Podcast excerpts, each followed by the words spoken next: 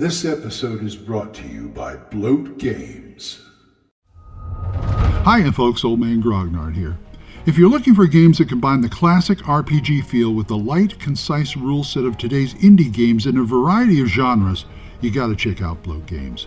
Their Survive This rules take a cue from the old school games of yore and combine them with a stripped down but easy to understand mechanic that plays fast and fun, giving you an exciting, thrilling game session every time. Whether it's fighting off zombies, swinging a great axe and slinging spells in dark, dangerous, creature-filled forests, riding your 10-speed bike through monster-infested suburbs, or keeping the city streets safe from superpowered menaces, the Survive This system is the one that'll keep your players coming back to the table. Check out these great RPGs, in addition to card games and other fantastic things they offer, at BlokeGames.Squarespace.com or at DriveThruRPG.com. Bloat Games. The worlds are fiction, but the fun is real.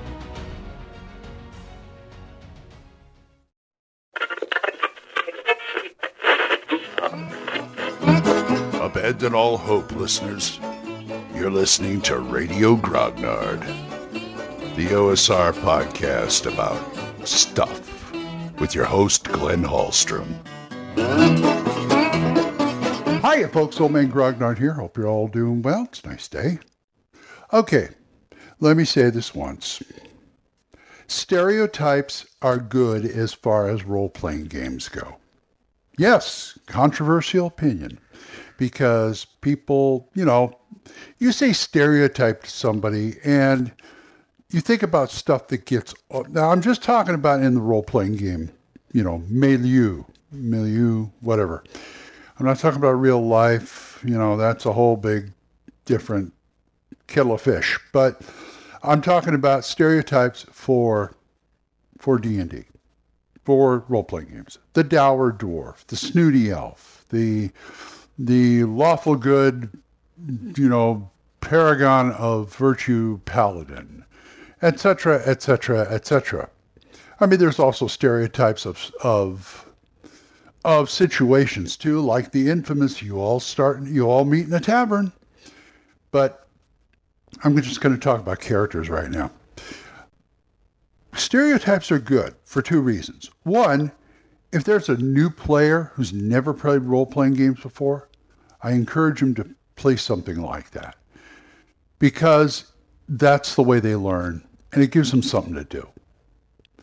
So no problem. And number two, you can upend them. That's the whole thing. You have a stereotype to go against the stereotype. I do that all the time. All the time. From an elf who is not very bright and has 18 strength, who is a blacksmith on the side, to a vampire who is neutral good. I don't know, maybe chaotic good, I don't know, but he's a very nice guy, and he's a drunkard. So that's what stereotypes are good for, those two things, especially the second one. You can have a lot of fun. You can have a lot of fun upending the stereotypes. I made a mage one time who was a music mage. Now he wasn't a bard, but he was a music mage. He studied music and used that in his spells. He loved it. I had another mage who was a cook, a chef, and he used to use his spells for making some fantastic meals and desserts. And he just happened to be able to use them down in the dungeon too. So there's that. That's the kind of thing I'm talking about right there. So stereotypes do have a place in D&D. You just can't overuse them, that's all. I mean, yes, you can overuse them to use them to upend, but don't have every dwarf speak in a Scottish accent or have every elf play the lute or something like that. That can get old real fast. But they are useful. If you're any kind of GM or even player for that matter, use them. Just, use the hell out of them, turn them around, upend them, turn them inside out, twist them around. That's what they're there for, boy. Anyway, I got to go start my day. So this is going to be a short one. So if you guys want to talk to me about this or anything else, oldmangrognard@gmail.com, or you can drop a voicemail on Anchor. We have single donation options for my Ko-fi page, on my Ko-fi page, ko-fi.com/oldmangrognard.